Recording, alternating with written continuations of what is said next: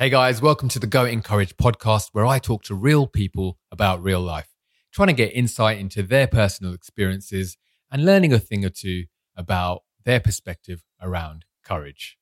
Today in the studio, I'm joined by Shola Osinoiki, who is an author, a speaker, a businessman, husband, and father, among many other things. I'm really excited for you to meet him. So let's get started.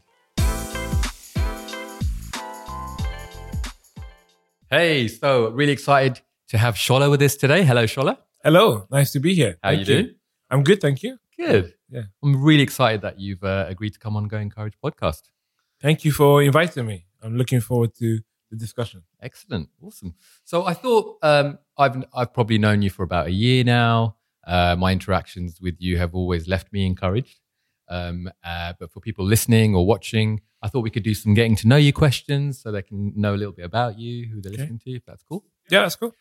So uh, one of the things uh, I love is uh, the meanings of names. Okay. So Shola, what does Shola mean? So Shola is actually a short form form of my full name, which is Olushola, Okay. which is actually the full pronunciation would be Oluwa Shola, which is God Mhm. has created wealth or God has Wow. created honor. Amazing. Wow. And wow, what a definition. And, and do you feel like that's something that has, um, you know, been carried throughout your life? The meaning of your name has it? I, I believe it's it's had some impact. Mhm. Uh, I guess my parents named me that way Mhm. because I was the second child. Right. So my um, my older sister is called Olua Kemi. That means God has um, blessed me. Mhm. So He's taken care of me, and then now God has now brought me wealth and honor. So Amazing. yeah. Well, and do you come from a large family? uh, there's five, so I have four siblings. Right. Yeah. And you're number two, is that right? I'm number two. Yeah. Number two. Okay, cool. Cool. And so, so Shola, um, where are you from? Where's your background? Where, where, where did you start off in life? Okay, so I was born in London. Mhm. Um, my parents were studying in the UK, and when I was about eight years old, Mhm. my parents decided to go back to Nigeria. My dad got a job in Nigeria. Right. We went back to Nigeria when I was 8 Mhm. and um, lived in Nigeria. So I finished my primary school, secondary school, and my first degree. Right. And then when I finished my first degree, I worked for the government for a year. And then after that year ended, I moved back to the UK Right. and I've been living in the UK. Well, I lived in the UK for about 20 something years. Okay. And then four years ago, I moved out to Germany, and I live in Berlin. Nice. I've lived there for four years now. Wow. Would you say there's a big contrast uh, in all of those countries in terms of culture, in terms of people? Definitely culture, Mhm. um, culture, people. I mean, luckily, I mean, I've always lived in cosmopolitan places. So even though I say London, I, I lived in different parts of London. So Manchester, Guildford, Egham, Mhm. Bracknell, Wokingham. So Oh, I've lived in many different places. Um, but you know, I kind of enjoy the dynamics of fast-paced Mhm. environments. Mhm, Uh, mhm. even though I like to live in the countryside, but I do work in a fast-paced environment. So, the, the hustle and bustle of Yeah. people. so like in Berlin, I live 45 minutes by train from the center, from my- Right. from my office. So, Amazing. but there's a fast train that gets you there in about 20, 20 something minutes. So okay. Right. I do like the lakes and the woods and Yeah. that kind of stuff. Beautiful. Yeah, Germany's really like known Yeah. for it, isn't it? Excellent. When you were in when when you were in Manchester, were you in the heart of the city there as well, or was it similar? Uh, Twenty minutes out. Um, I was kind of halfway. Okay. So halfway. So I was living between Manchester City Centre Mm. and Hyde. So people that know, so I was kind of like in the middle of a place called Belle Vue. Oh, okay. Um, so yeah, nice place. Excellent. So you kind of get the best of both worlds. Yeah. Not too far from the country and not too far from the office. Excellent. Good memories? Yeah. Excellent. Um, I wanted to ask you, you know, we, we're looking a little bit about your history. When you were a young boy, was there something that you aspired to be when you grew up? When I was a young boy, a very young boy, I wanted to be a detective. Detective. Wow. Mm, that was my plan. Excellent. Yeah. What was it that drew you to that sort of? I think guns, the hunt, the hunt, the curiosity. Mm, So I think I still have some of that. I think still I still have that curiosity mindset. Yeah. Um, so I think that still stayed with me. mhm. So yeah. That sort of investigation type Yeah, vibe. yeah. Oh, excellent. Okay. And and and and fast forwarding now, uh, you're not a detective. No, unfortunately. what do you actually do? so um, today I work in um, people technology. Mhm. So for the people, I mean, over the last ten years, we've there's always been a shift between human resources and people, but same thing. Mhm. So I work in the human resources world, Right. called people, and I support the people organization with technology that surrounds it. So everything from hire Mm. all the way to exit. Um, Right. so any technology within that space is what me and my team Mhm. would support our company with. Amazing. And um, the company I work for, we own other companies. So we Mhm. own about 85 companies wow. and we're in about 102 countries around the world. So well, I'll do everything from supporting full out full or consultation Right. or advisory. So it's an interesting mix. Amazing. There's never a dull day. There's never a dull day. And I suppose with that many companies sort of spread out, you travel, I would imagine, quite a lot as well. Yeah, before COVID, I traveled a lot. Mhm. Um, Post COVID, you know, everybody's trying to think of hybrid. Mhm. I still travel a bit. So I have a team down in South Africa. So I Mhm. do go there occasionally. Um, I have a team in Amsterdam or Right. my, my, my leadership sits in Amsterdam. So I kind of triangulate between the three. Mm. So Germany, Amsterdam, and South Africa. So no stranger to the airport waiting area. No. No. And what do you do to keep yourself occupied while you're waiting in between? uh, flights? write and read. ah, so so that's another aspect I was going to ask you about. You you're actually an author, right? Yeah, yeah. So I've written six books in total. Mhm. One was a co-write with a, a friend of mine. Um, two are business books, Mhm. and four are Christian-oriented books. Mhm. So some of them can be found on Amazon. Amazing. Um, but also maybe at the end of the, you know, on, Yep. on the podcast, we can put a link to where Oh, they can get my latest book, which is around managing up Amazing. for career progression. Excellent. is my latest book. Fantastic. I, I've started reading that actually. I found it really useful and and uh, yeah, it's inspiring. Thank you. So thanks for putting that out there. Uh, something else that you do. I, I don't know if we're going to keep up with all the stuff that you do because you, you you have so many cool things that you're in. But uh, you you actually speak, don't you? You actually uh, are a public communicator as well. Yes, I am. Yes. Um, it's interesting because um, about seven years ago, I discovered I had dyslexia. So, which I didn't know I had.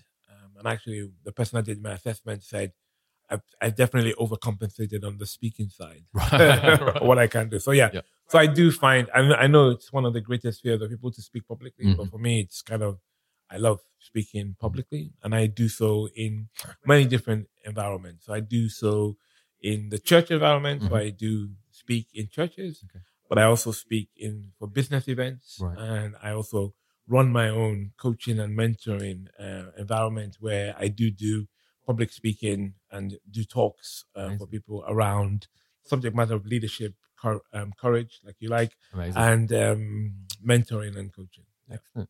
Can I can I ask you? Has that all? You know, you said you, you enjoy public speaking. Has it always been like that, or was it was it something you had? Was it any hurdle you had to get over, the, or you were just? No, I think I, I can think back to primary school where I was in the literary and debating society, Mm-hmm. always the one pushed forwards to. So I've always kind of been in that speaking Yeah. kind of role. Um, so yeah, I think it's just it's been there naturally. But I Mm. do think that even if you have something naturally, you have to spend time to enhance it, to Sure. get better at it, and you know, speak without notes or speak with notes and Mm, there's just different things you can do. You know, some people have to have a PowerPoint, some, Yeah. but sometimes you don't need a PowerPoint. So it's just the ability. And I've been privileged to speak in large environments and small environments. So the largest congregation I've spoken to or people is about 10,000 people. ten thousand. Wow. Yeah. Wow. Uh, but actually, with with the advent of the internet now, Mhm. I'm not really sure we can keep up with the numbers anymore Sure. because yeah. But you know, speaking to ten thousand people in one room Mm. is a very difficult thing to do actually. Mm. But the more you kind of get used to it, the more you find it engaging. Amazing. Wow. Wow. Uh, you, you mentioned uh, uh, a leadership academy there. Can you tell Yeah. us a little bit about that? Yeah, so I run something called Josh Leadership Academy, Mhm. where basically the, the the premise for that was more around I was doing a lot of coaching and mentoring Right. in my own time. Um, and one of my mentees was sitting across the dining table with me one day and said, You should put this, package this, like, you know, Mhm. make it um make it real Mhm. by putting some packaging around it. Mhm. So we did, and actually it's really worked out really well. And and actually the the book Mhm. was birthed from uh, a webinar that I did Right. and then a masterclass that I did, and then the book then became the offshoots of that. Oh, amazing. And how long have you been doing that for? So you properly under a proper banner Mhm. since COVID. Oh, okay. So so it's two years Yeah. plus. amazing. But before that, I've been always been mentoring and coaching Sure. for the last twenty five years. Yeah, it just wasn't packaged in that way. It just was like- wasn't packaged. No. Oh, amazing. Oh, sounds good. In terms of what you do, Yeah. could you give us one thing? I know it's- I'm not asking for your favorite thing because that's pressure, right? But could you give us one thing you love about what you do? What would you say? About what I do. You mean you're talking about my whole life holistically rather than specifically my job? Mm, yeah, let's go whole life. Okay, so whole life holistically, I love to invest in others. Right. So anything that leads to leading a team Mhm. and investing, I'm seeing people come to their full potential, Yeah. Or coaching people, or mentoring people. I Mhm. do a lot of stuff with startups. Right. So helping startups kind of find their feet. I dabbling a little bit in angel investment. Mhm. So yeah, so anything that really helps push people forward Amazing. and makes people fully reach their full potential. Mhm. That's kind of that's my sweet spot. Excellent. And that's whether it's on the mission field Right. or in a business Right. or in a school, that would be where I kind of find the most value. Amazing. Um, I was going to ask you, would you say that you're an introvert or an extrovert? Extrovert, Extrovert. 99.999%. you're definitely a people person. Yeah. Um, so you, you, you gain energy from that, I would say. yes, I do. Excellent. Yeah. Cool. And it serves you well, I suppose, in the in the fields that you're in. Yeah, it does. But I guess if you're married to a non extrovert, Mhm. then you have to kind of find the balance. My wife isn't Ah, an extrovert. So, right. Okay. so you have to remember when you walk into a room and you can talk to anybody that she's probably going to just want to talk to one person. Right. So finding the balance, which after 27 years of marriage, Wow. yeah, you, it's just still an ongoing battle. Uh, would you say you're more logical or would you say you're more emotional on that spectrum? I'm more emotional, but I think as I've grown older, Mhm. I you, you add logic to it, so you don't let your emotions drive you. Right. So I don't know whether you've done the you know the perceptive or judging, or Mhm. so I'm more perceiving. Okay. So naturally, uh, spiritually, I'm more a perceiving person. So I Mm. sense things more than I Right. you know, so I will perceive things rather than, oh, this looks logically right. But I guess as I've grown older, I'm kind of, I'm joining that. I can see a, a crossover between the two. But I Mm. think I would definitely drive more emotionally. Oh, interesting. Oh, I wouldn't have thought that. That's Yeah. Interesting. Um, uh, have you ever taken the love languages test? You know Yes, love I have, yeah. you know what your top two are? Yeah. So touch, Mhm. physical, so physical. Yeah. And the second one, it kind of debatable. I think I had two together, but it, it was more like service. Serve, acts of service. Yeah. Oh, excellent. Yeah. Cool. And It's funny because with the love language, like it, you have to be careful because that is what you want. Mm, and probably that is what you tend to do, but your partner might not. that's right. Then, so I I grade acts of service as the highest, and Mm. that's probably how I serve Mm, my love language. But if your partner doesn't have that love language, then I'm not going to say all is wasted Yeah. because you have to. Because my life, for example, my wife, Mm. quality time Yeah. is more important. Mm, So I want to serve, and she wants quality time. So yeah. that's why we bought a dishwasher. Yeah. yeah. Yeah. Yeah. like I know you want to serve and wash all the dishes, but we need a dishwasher so that you can spend quality time with me. That's So, right. Yeah. Yeah, and I think you touched on an, uh, an important point there as well. You know, we, we tend to give the way that we'd like to receive, just Yeah. just naturally. You know, it's not even a thinking thing, and and so trying to you know balance that with your partner, um, or even just family members and and and, and team that you work with, kind of Yeah. realizing, oh, actually, this person prefers acts of service or, or quality time or gifts or whatever it is. And while we're on the topic, I Mm. mean, not that I'm gonna be paid for this plug, but um, um, his needs, her needs is a great book. Like Mm. it's an amazing book that kind of really helps put these things into perspective. Right. So, so for us as a couple, when we we studied that book, it Mhm. really helped us understand ourselves better Right. because then we realized actually, I want the house to be tidy Mm, for me. My partner doesn't. mm, Not that she wants the house messy, but she's not really bothered by it. Mm. But I guess your upbringing makes you want everything to be in order, mhm, mm. right? Whereas your partner's like, well, we'll sort it out on Saturday. mm, So, so when you realize that actually the house being tidy is for you, it takes the pressure off putting pressure on your partner to do something the way you want them to do it Mm. because it's actually for me. I I need that. So Mm. if I need that, I'm, I'm probably happy. I'm happier to lead that. Right. That's what I would want. You know, I like order, structure. Yeah. In my, that's why you're going back to the logical piece. So Mm. maybe the way I see my house, I like it ordered and structured. Yeah. And I rather know that everything is in the right place. Mm. So And I like that because, you know, you're saying we can by nature project that onto the other person, but actually, if you know it's something that you need, or want, then it becomes you know something that Yeah. you take ownership for as well. Yeah.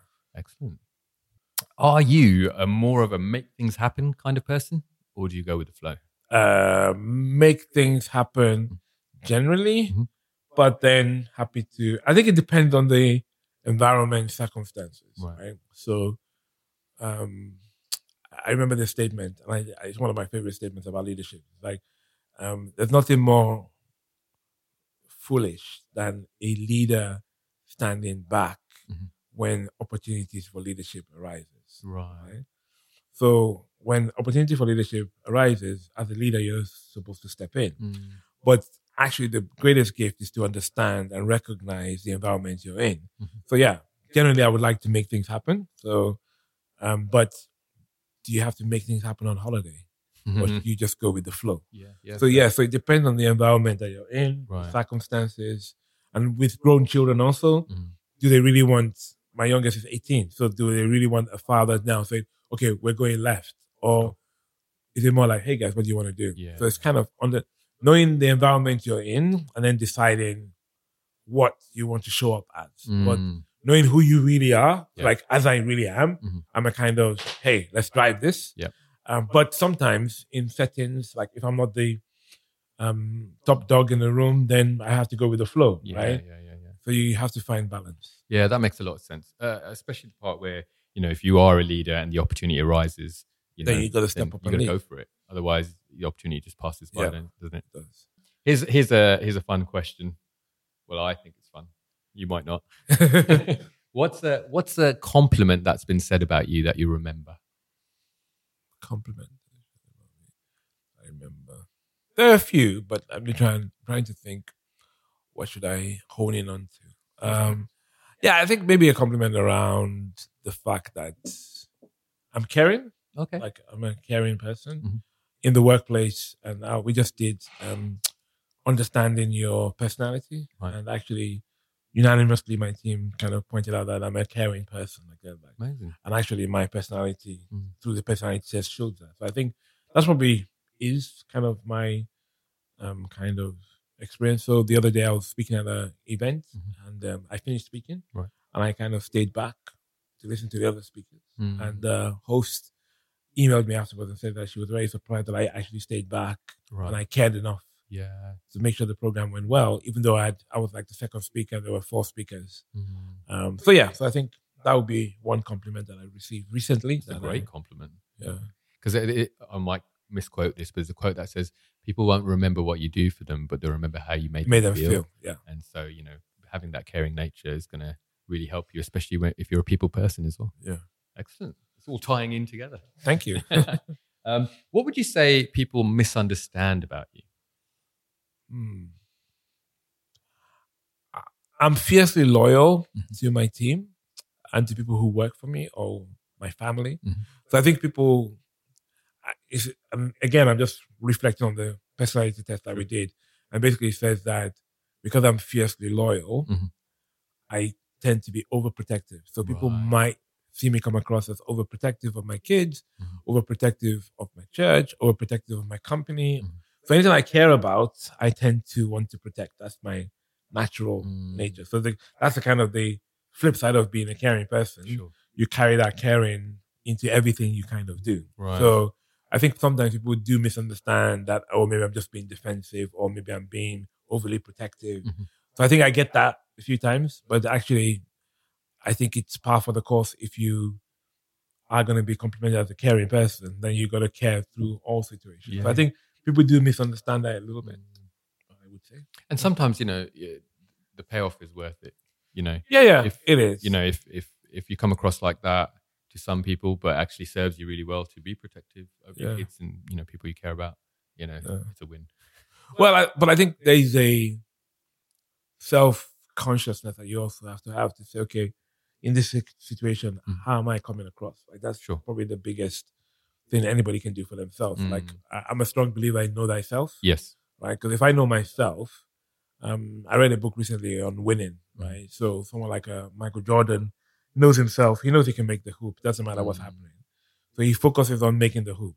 Right. And so when he's on the when when he's in the court, he's not worrying about will I make the hoop. Mhm. That is not the question. You're right. The question is, can I manage the tackle in front of me? Can I manage Mm. the pressure I'm receiving? Because when I get an opportunity to make the hoop, I'm gonna make the You're hoop. make the hoop. Yeah. so you kind of you kind of have to know yourself Mm. and understand yourself and operate more in that space of I know I can make that jump. Mm. right?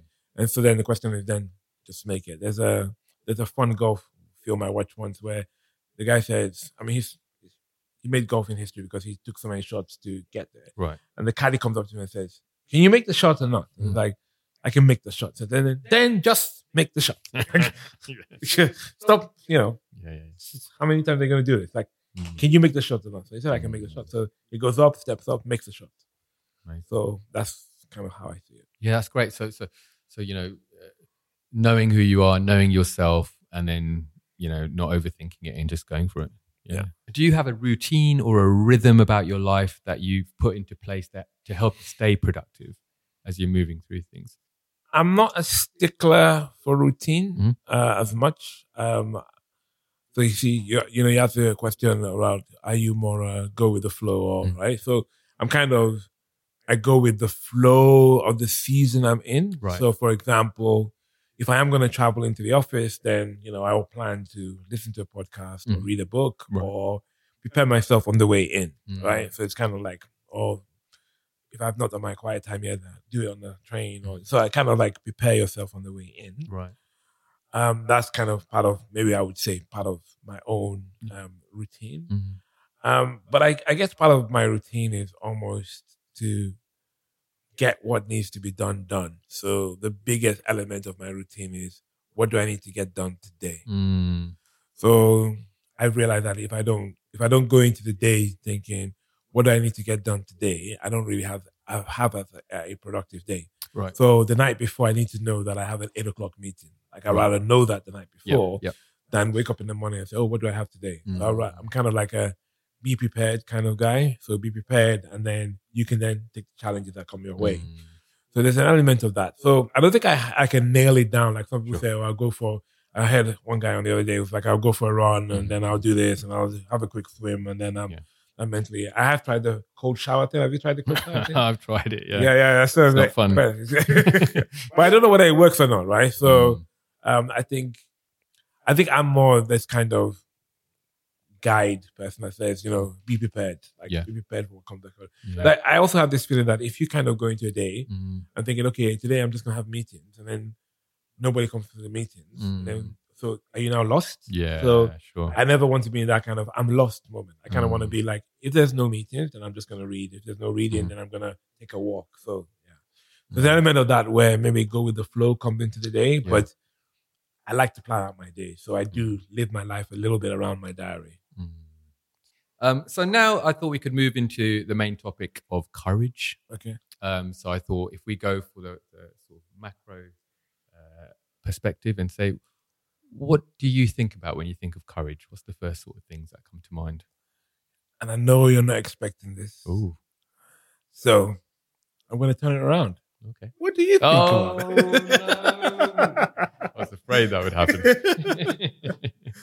well, um, I think I think for me, you know, from a background of I, I suffered with um, extreme anxiety and panic attacks, and so you know, a lot of my decisions were based around fear, and so for me, courage was something that other people had, uh, and it be, and it was just a natural thing that either you had it or you didn't have it, and then so throughout my journey, what I found is actually courage isn't the lack of fear.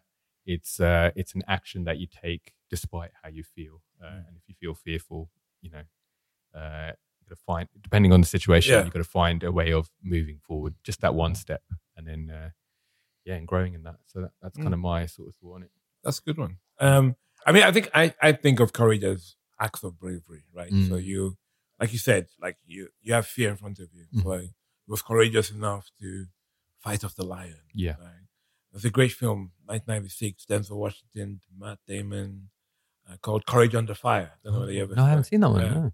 And um, it kind of just shows that sometimes even courage Mhm. can be under fire. Your bravery Mm, can be questioned. Like you, because courage to some people might look like stupidity. yes. Like, like why would you do that? Mm. Like everybody's going left, you decide to face the fire Mm. and go and rescue a boy. Right now, not everybody can do that. No. Right, and um, sometimes we um, move to do things out of our own experiences, Mm. uh, out of our own challenges. Um, and I think courage is a combination. It can. I don't think it has a simple definition of okay, this is me just facing my fears. Sure. I think it's more around based on the stories of your life. Mm.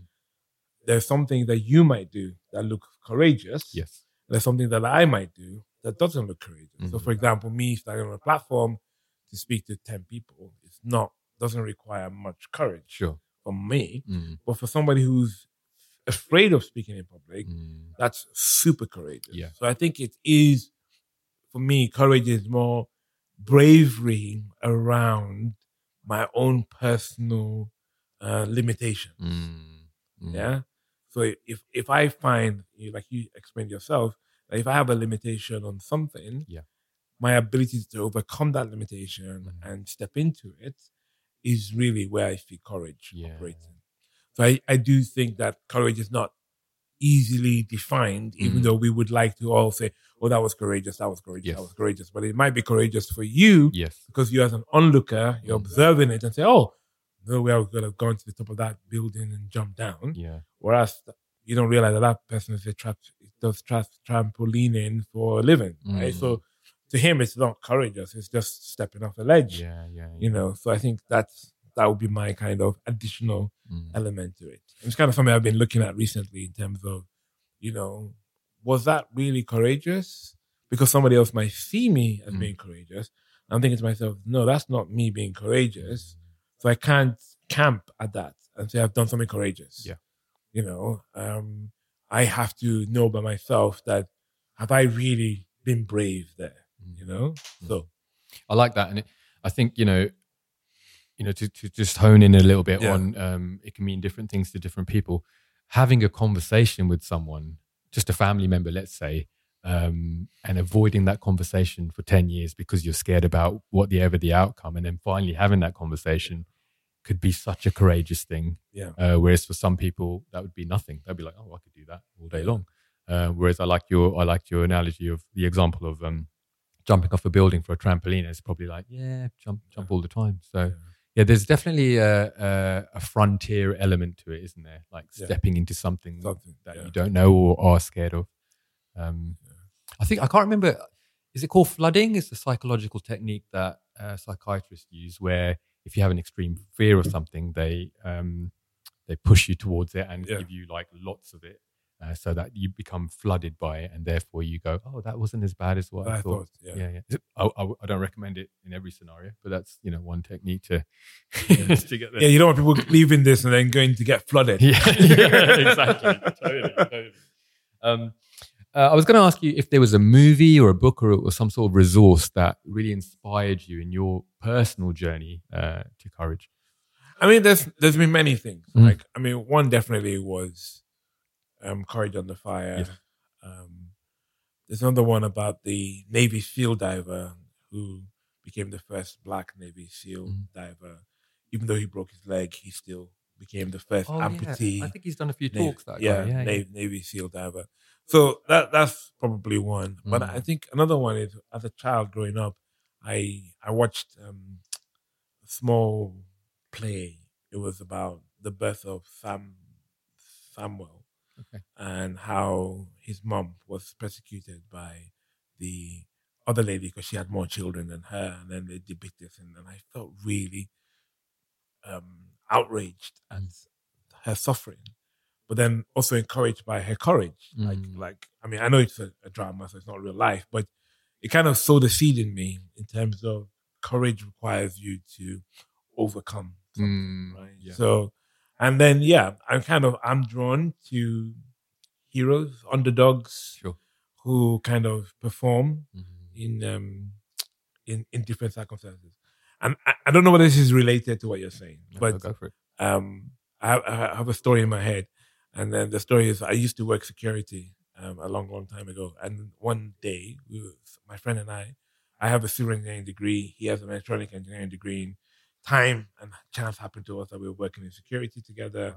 Uh, a guy comes up to us, he parks his golf, and he looks at us. I mean, we don't really know why he did this. I mean, we have some suspicion. He looks at us and he looks at us both and looks at us and says, You would never be able to afford one of these. Oh wow.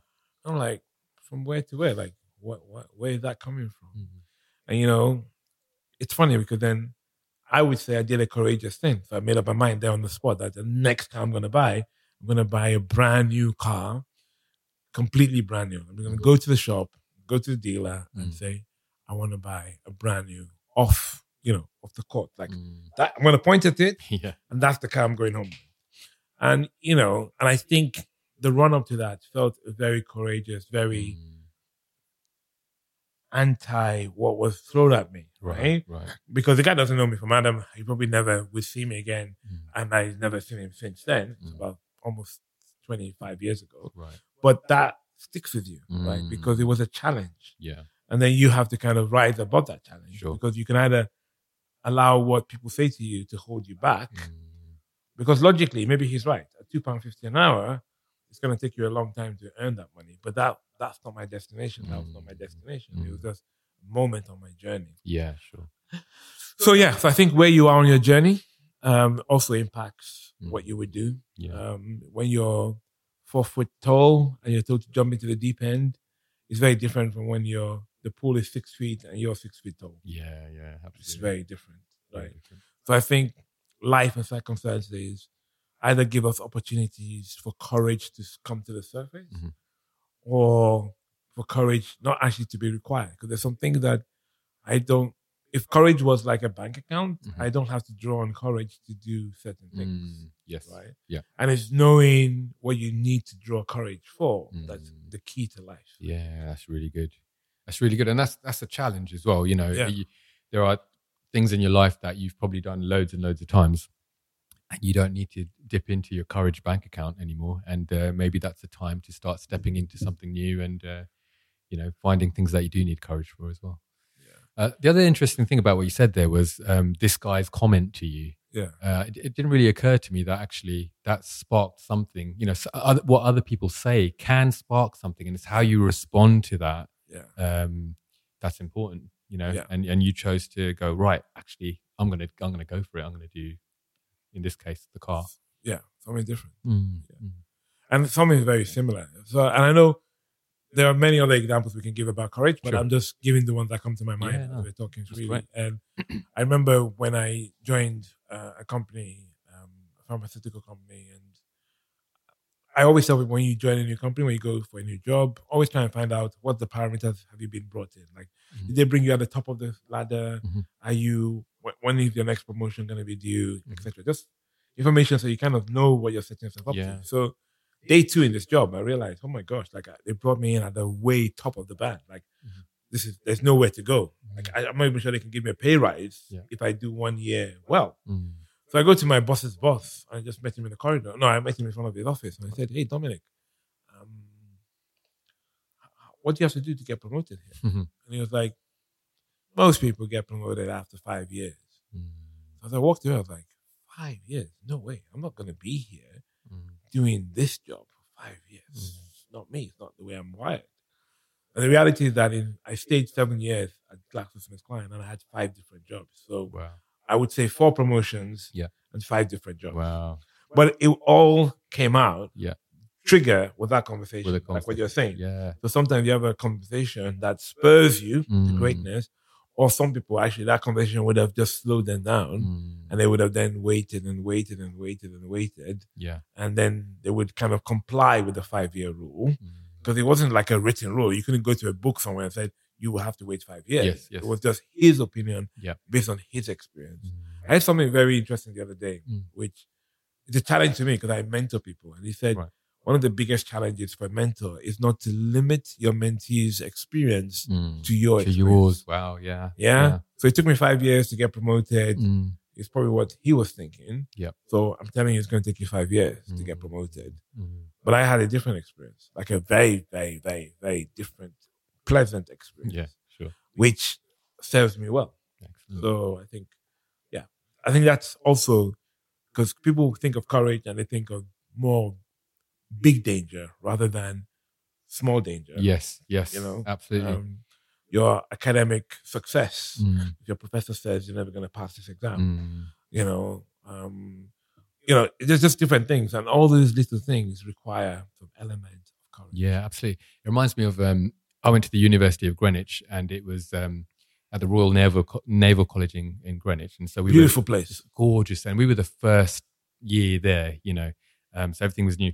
Anyway, I turned up, and um, to get there, I had to go through clearing because I didn't do too well on my A levels, and I remember meeting. Uh, sorry, so so I so I'd got my flat ready, you know, paid the student the student fees and everything, and then I met the uh, a lady who was in charge of registration or whatever. So I'm already like settled in and everything go- going. And I said, um, yeah, you know, I've just got to sign this form. I was told to come here. And she looked at my background and she looked at me and she said, I think there's been a big mistake. You shouldn't be at this university. And I was like, well, well I've, I've, you know, everything's been paid for, everything's done. She's like, you're not going to do, you're not going to pass here. Um, your, your grades don't show that, you know, you're, you're up to this. Um, and I was like, oh man, like, what am I going to do with my life? And I was like, no, no, I will do this. I will do this. And then um, three years later, uh, managed to get a first class with honors. Wow. I went back to that office and I couldn't find a lady anywhere. But I just wanted to go. Yeah. Remember what you said three years ago? I'm Yeah. back. I'm back. So I think you know what people say to us can have an impact on us, Yeah. and I guess it's the response that we have to step into that with courage, yeah. or we can you know be burdened by oh my gosh, yeah, this is true. I'm Yeah. never going to make it. and, I, and that's kind of one, one philosophy I live my life is that the only thing you can control Mm. is yourself. Is yourself. Yeah. So it's your response to that statement Mhm. is what you can control. You can't control anything else. You can't control the words coming out of her mouth. No. You can't control the lecturers who are going to lecture you. But Mhm. what you can control is, okay, how am I going to respond to what I've Mhm. just heard? Yeah. Yeah. Now, for some people, it's easier. For some people, it's harder. Mhm. For all of us, we just have to kind of make up our minds and say, Mhm. how am I going to respond to what Mhm. I've just heard? Yeah. For You sure. know, um, what am I going to do differently based on what I've just heard? Mm. I was saying that to my son. Uh, I think it was yesterday. We were just talking about how everything in life there's an element of choice to it, and it's up to you how you respond to things. I think he's wrestling with that at the moment at nine years old. But you know, getting Yeah. him started on that journey of thinking about it. And and there's an element of choice, but I mean, I, I don't know if your viewers have watched King Richard. Mhm. Um, a guy has two kids, Mhm. and his his view is they're going to go to Wimbledon. Like that, Mm. that's that's it. That- Yeah. like he's set on it. Like he's literally coaching them to go to Wimbledon. He's going to go through every possible hope that Mm. exists on the earth for them to get to Wimbledon. And Mhm. guess what? They got there. And they got there. Now, yes, so you can say, is it taught? Is it natural? Is it for them? I'm sure it's a combination of all Mm, those things mm. and a bit of determination, a bit of will, Yeah. a bit of courage. Yeah, yeah. Yeah. Um, because your pathway to Wimbledon is not going to be straightforward. People are not Mm. going to throw out a rolling uh, um, a, a white carpet for you. Hey, hello, you want to go to Wimbledon? Mm. Like we've all been trying to get there. You now want to just come and go there. Okay, we're just gonna stand back and watch you do that. no, you're gonna have to fight really hard, and that's where the courage comes in. Yeah. it's, in the courage in the face of danger, courage in the face of failure, Yeah, yeah, courage like courage to kind of go one more time. yeah, Like, absolutely. I'm not gonna give up. Like you know, that's kind of where courage comes into Yeah, power. and, and not to not to you know dwell on the race Yeah. aspect, but you know we all have barriers um, in front of us, and then you know growing up as a person of color, you know as I Yeah. grew up, I had different barriers to other people who weren't you know maybe were white uh, living in the UK, um, and I think you know the struggle is we can we can hide behind that and say oh I didn't get given the opportunities or I could, but actually the way that we respond to any barrier, whatever it looks like, uh, it does come down to us. You know, It with, within within you know within reason, Yeah. yeah. within reason. But there are there are indications, Mm. right? So, I mean, since you want to go on the race, I just thought with the King Richard. yeah, thing, yeah, we could just we could just kind of stay there for a second. And I, I remember, you know, people ask me what's the most racist thing that happened to you, and I, I- think the biggest one was I was working in River Island as a security guard. Mhm. Did day one, it was twenty third of December, and then Christmas Eve, I get a tap on my shoulder and it's like, you need to go home.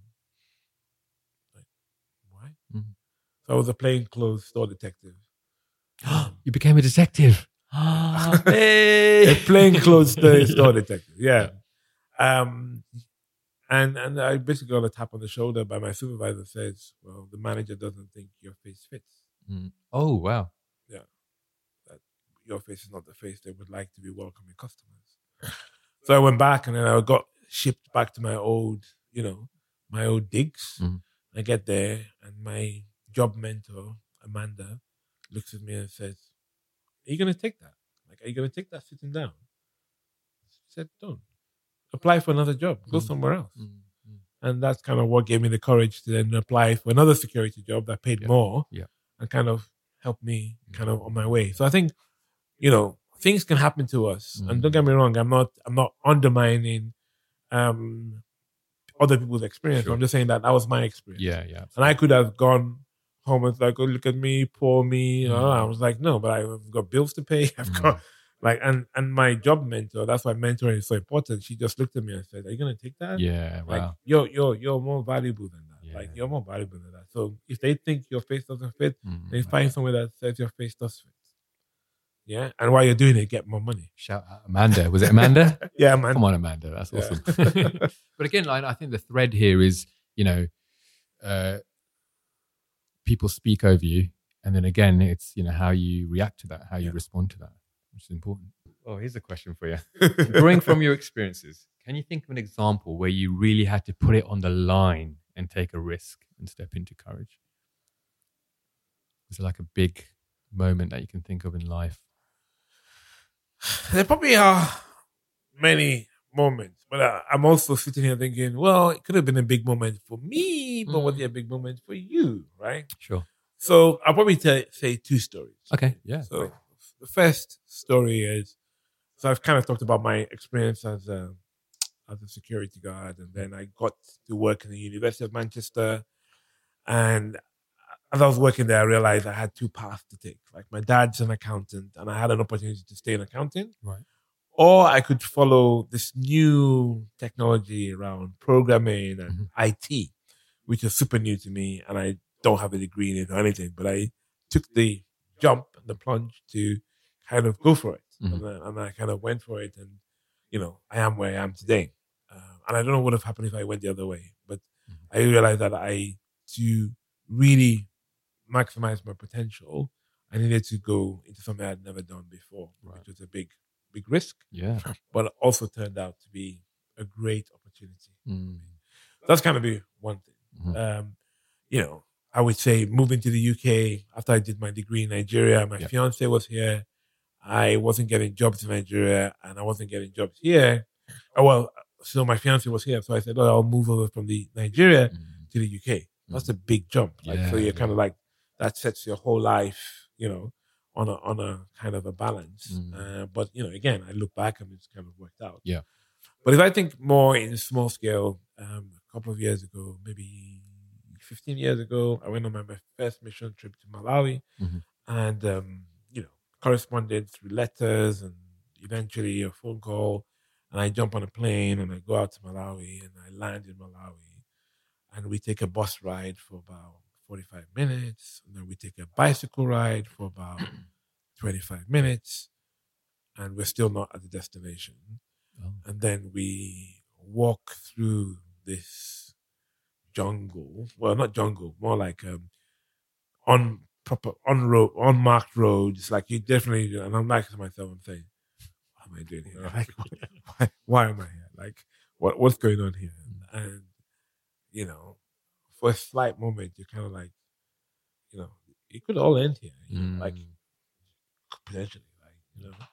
Um, but then you kind of summon courage from within you because you're kind of like, I'm not here by accident. I'm, I'm here on purpose. Right. And, you know, almost 15 years later, we've now planted a church in the same community. Oh, amazing. We have a thriving church there. Mm. So I'm just saying that sometimes you've got to do something that you're kind of uncomfortable with Yeah, sure. to kind of really push you out. Then all of a sudden, going to strange places then never, never is not a problem for Mm. anymore. So I guess those are maybe two or three examples Yeah, yeah, where I can give, but I'm, I'm sure there are many more.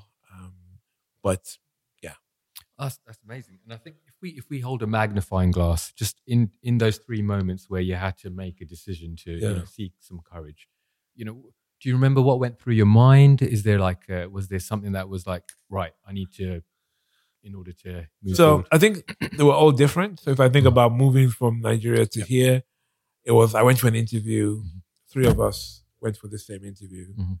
We realized that the guy who was interviewing us favored the other girl. Right. And then me and the lady in the in the corridor, we looked at each other. We were friends from university. Looked at each other like, we're not getting this job, are we? And then we just looked at each other like, why don't we just go to the UK? We're both British born. Right. We were just like, let's do it. Okay. We both live. I mean, we both moved to the UK about the same time. Mm. Um, so there was this element of courage that Yeah, came yeah, yeah. from just the, hey, what's you know, why don't we just do this? Like, yeah. let's go for something different. If I so that's kind of when I moved to the UK. So I kind of like I just set my face like a flint, if you Mm. like, and I just literally left the interview, found a phone, called my fiance. I was Yeah. like, I'm coming in Right. two weeks' time. Then from there, I drove to my dad's office and Mhm. said, okay, here's the deal. I need you to loan me some money to buy my flight. And when I get there, I'll start working. I'll send you the money back. Mm. So that's, you know, like this is all happening. Like yeah, this is yes, less than like- 24 hours. Yeah, like, wow. And then next thing I knew, he gave me Mm. the money, bought the ticket, boom, Mm. I'm on a flight Yeah, out to a different country. Right. So, so, so if I look back at that, I think it was more the current dynamic because Mm. somebody could have talked you down off the ledge and Sure. said, "Hey, look, okay, that job didn't go well. Mm. Let's try another job. Let's Mm. try, you know." But I, I didn't even entertain that. I was almost like, boom, I'm, this is what I'm doing. Yeah, Like, yeah. You know, and it was interesting because when I then moved to the UK, my pa- my parents-in-law pulled my wife back. Mhm. So then you're thinking, did I make a mistake? 'Cause Oh, now yeah. I'm on my own Yes. right? So now you have to kind of summon enough courage to kind of keep moving Yeah. because you you've set yourself on this path. So yeah. So and if I look at the Malawi situation, it's more like it could be worse, right? Mm. Right? Okay, I'm in a place there's no power, there's no electricity, there's no, but there's people they live here. Mm. So why don't I just find out more about how they live here Mm. and learn something from this experience? Yeah, sure. So yeah, so I think each of these things requires a bit of introspection, like Mm. a more like what would I do if I wasn't doing this, Mm. right?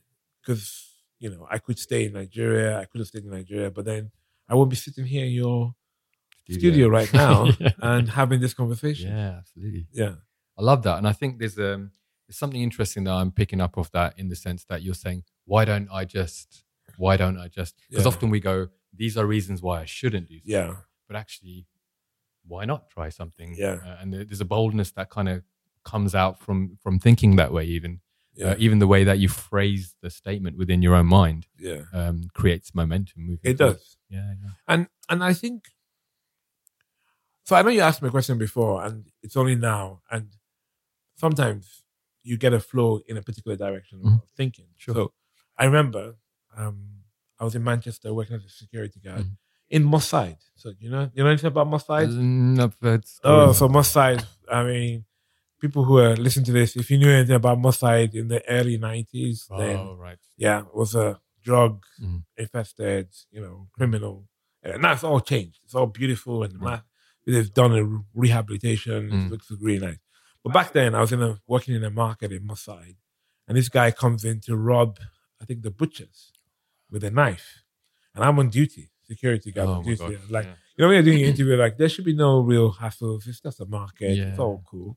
So this guy has a knife, robs the butchers. Butchers, someone I've got to know because I've been working there for a couple of months. I'm like, no, there's no way you're getting away with this. Mm. And so I go after him. wow. yeah, go after him, tackle him to the ground. The police come take him away. And you know, when it's done, your supervisor's like, why did you go after him? He had a knife. I was like, I wasn't thinking. I just Mm. thought this moment, split second, I can take this guy. Yeah. And then, and then I'm also thinking, this is my job anyway. Yeah. I'm here to secure. So I stick this guy. Now, Mm. you know, of course, you get reprimanded a little bit, like, you know, next time you should look for backup, blah, blah, blah. But Sure. in the moment, Mm. it was resolved Yeah. because I added a little bit of salt flavor to it, right? Yeah. Taking some courage and, Yeah. you know, now I can tell you the story, but, you know, Mm. it's not always like that. Like, so I'm just saying that because you step out in courage doesn't mean it always ends up positive. Like I could have atta- gone after him and he Mm. could have stabbed me. It could have been, it could have worked out another way. Mm. But I don't think I would feel less um, interested in doing it in again Mm. because it's like that whole desire of fulfilling yourself, the bravery, the Yeah. facing a challenge. Yeah, yeah. Is yeah. the whole idea of courage. There's a heroicness. Yeah. it, you know. I'm, I'm not even. I wouldn't even go with the heroicness. It's more around regret. If I look back at that situation and think I didn't take, Mm, mm, mm. you know, I retreated, Yeah, and and I I, surrendered. and I didn't mean like you chase the heroic feeling. Yeah, yeah. It's just there's something noble within that that Yeah. makes you go, okay, this is this is my patch. This is my. Yeah. I, I feel responsible. I'm going to go for it. Um, but a lot of what you're saying today is really, you know, and, and a takeaway that I'm getting from this, and maybe um, people listening, is uh, you know, there's a thread of not overthinking too much, like really just making a decision and and and, and going for it. You know, in the moment as well. Because I think we can be paralyzed by fear if we start over analyzing for 10 minutes what I should be doing, Yeah. especially in a situation like that. That, that, that guy's long gone, you know. yeah. But wow, what story. I wanted to ask you if there are people, and I know we have kind of thrown a few names around here, but are there people that have come to mind?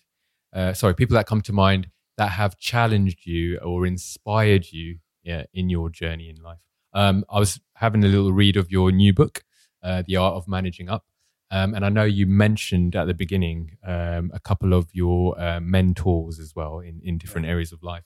Um, so feel free to talk about them or anyone else that comes to mind. Yeah, I mean, I think I, I never want to overplug mentoring, but I think you can't overplug it. Mm. so, Yeah. so I think mentoring is like very pivotal. Mm. So, and if I look along my career journey, I talked about Amanda already. Mhm. So, came from Nigeria, never seen a security role at this engineering university. Then I'm thrown into this job Mm. and you need somebody to kind of show you the ropes. Like, what does it really mean to be a security guard? And and Amanda was that kind of job mentor that really kind of helped me on my on my journey. Yeah. And all through my career, there's always been people that have helped me. Mm. But somebody that really, really, I would always kind of flag as my heroic mentor is Barry. Um, I was a senior manager in PricewaterhouseCoopers, Right. and um, I was at the same time where I discovered I had dyslexia.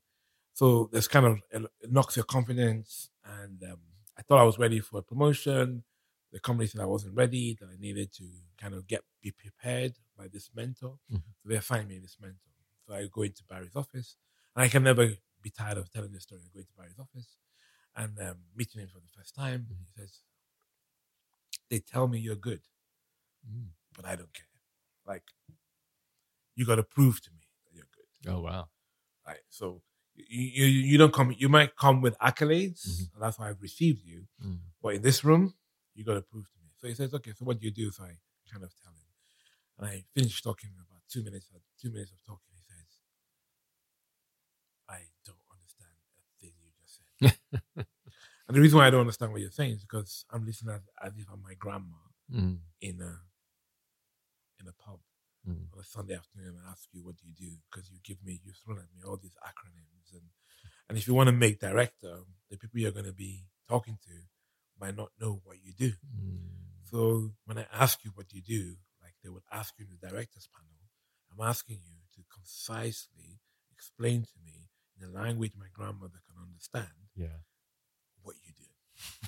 and that was just the beginning of, you know, and you know, the great story is that the following year I did go for my panel Mhm. and I got the best score in the whole department Come on. to the extent that the head of the panel had to call me up and said, We're gonna leak your result to you because we've never seen anybody score this high. Wow. Like just so you know, like you you are Yeah. you know, you And in that moment, I still remember commissioning my sister-in-law Mhm. to make special cards for all my mentors Mhm. for that period. And I made a special card for Barry just to thank him Yeah. for what he did because I feel like I wouldn't have got there. Mm. Like because a year before that, a year before meeting him, I failed an assessment right. um, for directorship. Mm. And actually, the, the the guy who was my kind of coach on the day said, "Well, you know, you got one way or the other. I'm not sure you're ever going to make it as a director because your your thinking is so wrong." That's what Barry changed. Right, Right. right, yeah. So just by me engaging with him, it changed my thinking, changed my approach. I think that's the power of mentors. And this is a guy who'd been through that same experience like 20 years ago, but he was so relevant Mm. and had this methodology of kind of helping me think through what I do, why I do it, etc. And even till this day, I still kind of reach out to him, even though he's retired, Oh wow. and get advice for him when I'm going through sticky situations. So Mm. I think the power of a mentor and people on your journey is Mm. very, very, it's, tra- it's transformational. Like Sure. it's, it's transformational. Like, and I don't think I would be here, like where I am in my career without people who kind of help me on the way, who kind of, Mm. maybe the word I would use because of the title of your podcast is pump courage into you. Yes, yes. Like they, pump, they, they kind of pump courage into you. It's like, come Yeah. on, you, you can do this. Come on, let's go. And it goes a long way, doesn't it? It does. Yeah. Um, and I think on, on on one of the podcasts recently, we we were talking about how it doesn't actually cost anything. I, No. I mean, time, I understand, and all the rest of it, but actually, the, the you know, to encourage someone uh, and to help them, you know, have a more positive mindset around Yeah. something doesn't actually cost.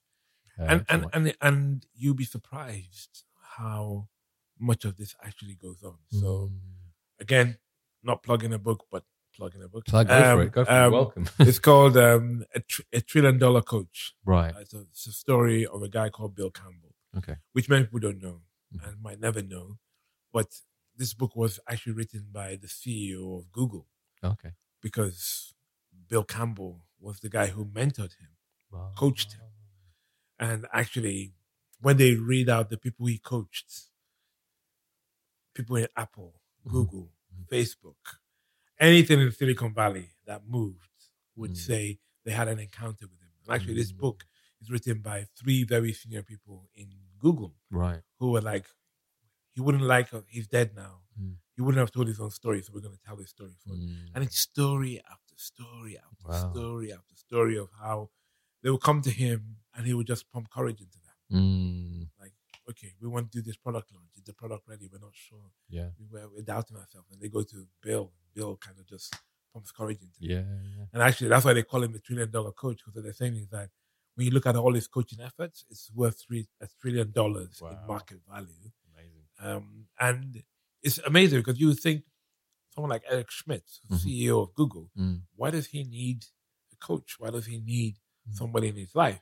Well, actually, Eric recently re- resigned from Google, but even in that moment, he kind of writes in the book to say, even in that moment, he was like, I wish Bill was here Mm. just to run my idea past him. yeah. right? Sure. and and that's kind of the impact that we could have on, on people's lives. Mm. And so that that book has really phenomenally impacted me because if I think about what do I want my life, to, what do I want to be remembered for? Mm. That's the kind of life I, I you know I would like to be remembered for. You know, helping people overcome barriers. You know, Mm. get the promotion they never thought they could get. Yeah. Get that pay rise they never thought they could get. Get that job they never thought they could get. Mm. And I think that's all part of pumping courage into people Mm. and helping people do things, you know, that um, they didn't think they could do, Yeah. or they think they could do it, but he just needed somebody's shoulder to stand on. yeah. kind of, you know. sure. And we have a common friend, Liam. So I mean, when I met Liam, he was 19 Mm. and had full of dreams and ambitions, but didn't have the technical know-how to kind of um, navigate, you know, the church world to kind of get this Right. things done. And um, look at him today, right? Mm. So, uh, and I had the privilege of mentoring him and Sure. help him, you know, bring his dreams alive. And Mm. you know, and I think that's just life. Like I think life is more around just like you said, it doesn't cost anything Mm. for, and even if it did cost you something, Even if right? it did, yeah. um, it, it doesn't really matter Mm. because the impact of somebody who's been on a journey to show you the shortcuts Mm. on the journey, Mm. you cannot, you can't put a value on that. Yeah. You know, Absolutely. You can't put a value on that. And I don't think I would have been a director at PwC if I didn't have Barry. Mm. I would have tried Right. and probably would have failed and tried again and probably would have failed. Mm. But with Barry, I almost had this unconscious confidence Mm. because he drilled me as if I was in the panel. Sure. So by the time I got to the panel, it was easy peasy. It's a bit. It's like going back to Michael Jordan. You know, Yeah. you knew you were going to make the shot. It was just all the tackles and the Yeah. bits and bobs that you had to deal with. Yeah. And, ba- and Barry trained you for that, which He is, did, um, yeah. amazing. And, and, and you know the beauty of the whole thing? Mm. When you if you if you if you had Barry on your podcast, for example, Mhm. he wouldn't say that he trained me for. He would just say that Mm. he was just helping me. Sure. So, so sometimes you even undervalue the value that you bring to other people's lives. Yeah, lives that's good. because you're just looking at it on the surface level. Mm, mm. So it's it's I, I think I wrote something once that I said it's only the mentee that really knows the true value of a mentor. Mm, yeah, that's good. Because as a mentor, you don't know what value you're bringing. Yeah. You might have an idea, Yeah. you might have a hope, Mm, but it's only me, the mentee, that looks back and says, "Wow, Barry, you changed my life." mm. And it's like, did I? yeah, yeah. Absolutely. You know, No, that's good because you have a vision for your life. Well, you know, Yeah. most people. the ideal. Uh, you have a vision for your life, and you know roughly where you're going. Um, whereas the person that you're asking for help doesn't know that part, but they can help you unlock part Yeah. of the journey. I think there's a quote in your book that says, uh, "A mentor takes you on the road they have been and shows you shortcuts to the destination." Yeah. and I thought that was really powerful. You know, getting those shortcuts so that you can get there ahead of the time it Yeah. took them to get there. Um, and that's something we can pass down. I think it's worth, you know, having professional men- mentors that you pay for. And Yeah. uh, and I think when I was talking about it doesn't cost you nothing to encourage, I think Yeah. you can encourage in other, you know, in other ways in other environments, and it doesn't cost a thing. Um, Yeah. and it's powerful. You know, and we don't know where people are at. You know, No, we don't. we're No. talking in, in terms of the workplace and stuff like that. Yeah. But sometimes just an encouraging But even word. in life, yeah, even in life, even in life, I, I met a guy the other day who uh, was telling me how difficult it was for them to have children. Mm, They waited 11 years to have the child. wow. But there was people along the way that kept saying, don't give up, don't Mm. give up, don't give up. Don't give up. And they didn't want to do IVF. Mm. So they had to wait, wait. Yeah, But he would say that the people that encouraged him the most were the people just kept saying, like, if you really want it, you can have it. mm, mm. We don't, I, I don't, I don't even have an answer for you. I, I, but I do. I'm just gonna keep encouraging you. yeah, yeah, yeah. If this is what you want, then you can have it. then you can go for it. Yeah, Yeah. because I think there's there's so many messages out there. You know, we can we can we can uh, dissect that another time. But there's so many things out there that you know are giving you the opposite message. Yeah. Like you have to compare yourself to this person. You're not going to make it. You're not a success unless you've compared yourself to whoever's successful, etc., etc. And we we you know we we have this message of um, yeah, I can't do that. Not me. Not for me. I'm not good enough, etc. Yeah, I mean, I don't want to digress too much, but if you think about the impact of social media, Mhm. Instagram, Mhm. TikTok, it kind of puts it in your face. Yeah. So, so people forget that a lot of things you see Mm. online takes time. Like Mm, um, somebody said, a good vision takes time to execute, sure. right? Mm. Um, and sometimes you just have to allow time. Mm, So the other thing about courage is that courage it doesn't give up easily, right? Yes, it yes. kind of pushes through. mhm. You know, um, the Bible um, says a man falls seven times, the righteous man falls seven, but then he stands up again. He doesn't. Mhm. He doesn't give up. He, you don't say because I'm out, I've, I've been knocked down, that I'm out. You know, you of keep going. Yeah. That's really where courage goes. And there's a film in in the box office right now about um, a blind man Right. who, or it's a documentary, a blind man who um, climbed some hill with Okay. his dog, Okay. right, against all odds. Like Mm. even a normal person couldn't make it, Mm, but a blind man chooses mm, to go on this journey with his dog, mm, falls, gets up, falls, gets, and they asked him, mm. "Did you ever feel like giving up?" And he said, "Loads of time." Mm, But I just kept saying to myself, "I can do this." mm. You know, I can do this when it's cold. I can do this. I can. You just have to keep saying to yourself, Yeah. I can do this." So and and and you know looking at failures as lessons as well and going right Yeah. what can i do differently or how can i do this a little bit just that little bit 1% better the next time and then grow in that you know it was. It was about twenty years ago. mm. I read a book by John Maxwell called "Failing Forward." failing forward right, Right. yeah Just looking at failure as a stepping stone rather than a stumbling block. Mm. And I think it was transformational yeah yeah because then you see failure as a learning. And actually, somebody once said, "Failure is not a destination. Mm. Failing is just a journey." Mm. So I failed at that thing, yeah but that should not be the end. Failure is like a failure fe- feels like a stop. Mm. I failed. Whereas failing, Yeah. or failing forward, is more like I made a mistake, learned from it. Mm. You know, did they say about Albert Einstein? He says um, he found 999 ways not to make a light bulb. yeah sure, sure. Yeah, rather than I failed 999 times. Yeah, So yeah, it's a mindset. absolutely i think the KFC, KFC Colonel Sanders is a similar sort of thing. Yeah. He failed so many times, and it wasn't until he was much later in his years where he, he started to see success because he, he just had that spirit that he wasn't going to give up. Abraham Lincoln. You know? Yeah, Lincoln. Yeah, yeah, great example. So many stories. Mm, many, many, many, many stories.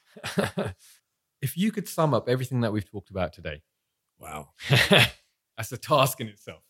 Um, but I'm, I'm thinking about people listening or watching online. Um, you know, the sorts of people who are struggling with fear on a day to day basis. What what advice would you give them? Where where would you say for them to start on their journey of courage? Wow. So I'm gonna first say this: like Mm. fear is a reality, Mhm. yeah? and depending on who you are, your spiritual mindset, your educational background, um, where you live, Mhm. fear can be in your face, right? So I want to first acknowledge that. that Yeah. like, everybody has different levels of fear and everybody has different things that they're afraid of. And I think we made an earlier comment on the podcast around me speaking to 10 people. Mhm. There's, I don't have fear. Mhm. But, you know, me speaking to a new group of people who've invited me to speak and I'm trying to impress, Mhm. I have a little bit of nervousness, Sure. right? That I have to overcome Mm. and then I get into the flow Mm. right? So, what would I say to people who are kind of facing fear every day? I would say from my own experience that sometimes you you need to stare fear in the face, Right. right? So you you know, not quite the flooding you talked about earlier, but more like if you're afraid of doing something, then find people around you who will encourage you to Mm. take baby steps Mm. to kind of overcome that fear. Yeah. Like if you're afraid of flying, then maybe take a short flight Mm. Rather than taking, oh, I'm afraid of flying, but I'm going to take a 13 hour flight to Australia, yeah. right? Or whatever, right? You know, so kind of like start small, like Mm. gain momentum for yourself by doing things little by little. So, for Mm. example, there might be people here who say, I want to write a book, but I'm afraid. Mm. Will it, will it succeed? Will it fail? Yeah. Yeah. And then I'll say, well, start with a blog. Mm. You know, don't go the full hundred pages. Start Yeah. with a blog. Yeah. See how people react to your blog, Mm. right? And even if they react badly, it doesn't stop you either, right? yeah. You got to keep going. So there's something about. So what I'm trying to, I'm giving all that surround sound to say these two things. Number one, you need to know who you are Mm. and who you're evolving to be, Right. right? Mm. Because if you know that, then it'll tell you how much courage you need to pump into yourself. Mm. Because yeah, mentors can help, coaches can help, but they're only helping you Yes. to achieve what you set out to achieve. Yeah. That's good. Right. So understanding yourself and kind of crying out for help when you need help is probably the first thing. Mm. Then the second thing is this whole idea of take the challenge.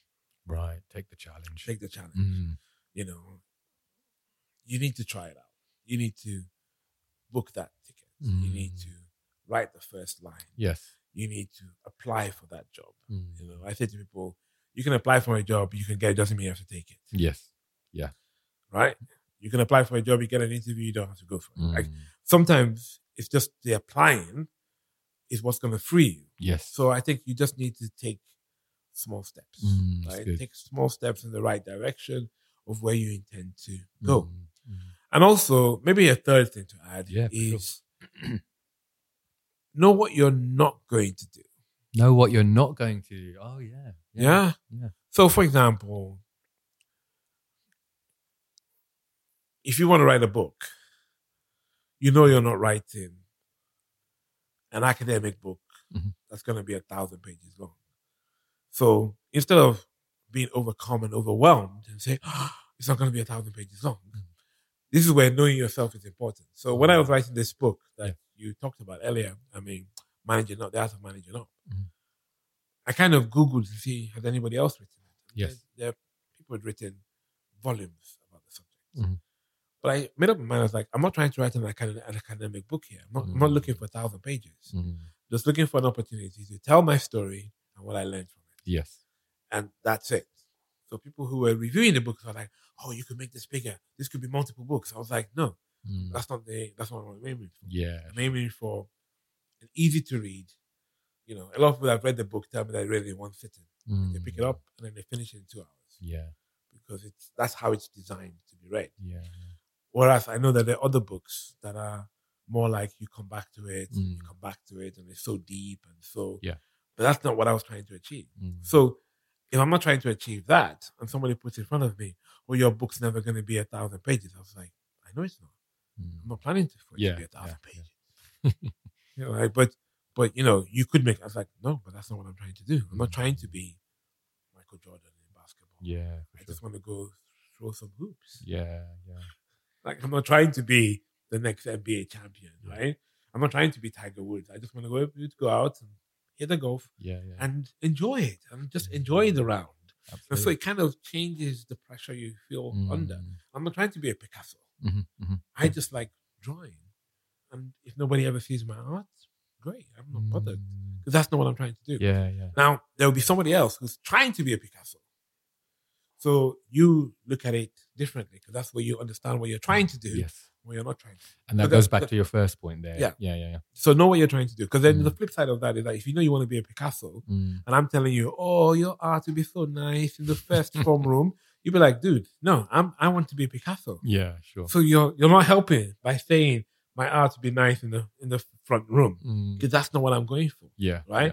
And also, if you're going for for let's call it winning, Mhm. right? Then winning is cruel. Winning doesn't take prisoners. Mm. Winning doesn't have second place. Yeah. You know, you, if you're gonna win, you win. Yeah. Like if you run her up, you know, it's not like what they do now. Oh, it's a medal for participating. yeah. Right. So it's a long answer, but I, I Yeah. think there's an element of knowing what you're like. Mm. Let me just say it: knowing Yeah, what yes, you're please. after, Mhm.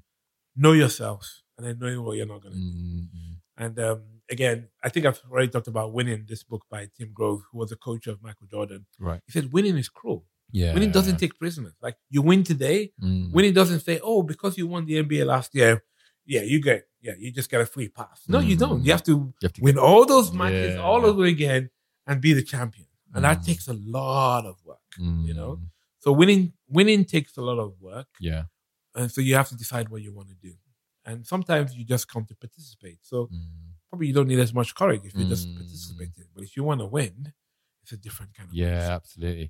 I really like, you know, I didn't really put much thought into this, but the idea of knowing what you're what you're not trying to achieve. I think you, you know you use the word pressure and taking the pressure off, and I Yeah. think you know that's really important. You know, boundaries are important in many ways, Yeah. and and and and part of having boundaries is to give you freedom. Funnily enough, Yeah. um, so yeah, I think that's really powerful.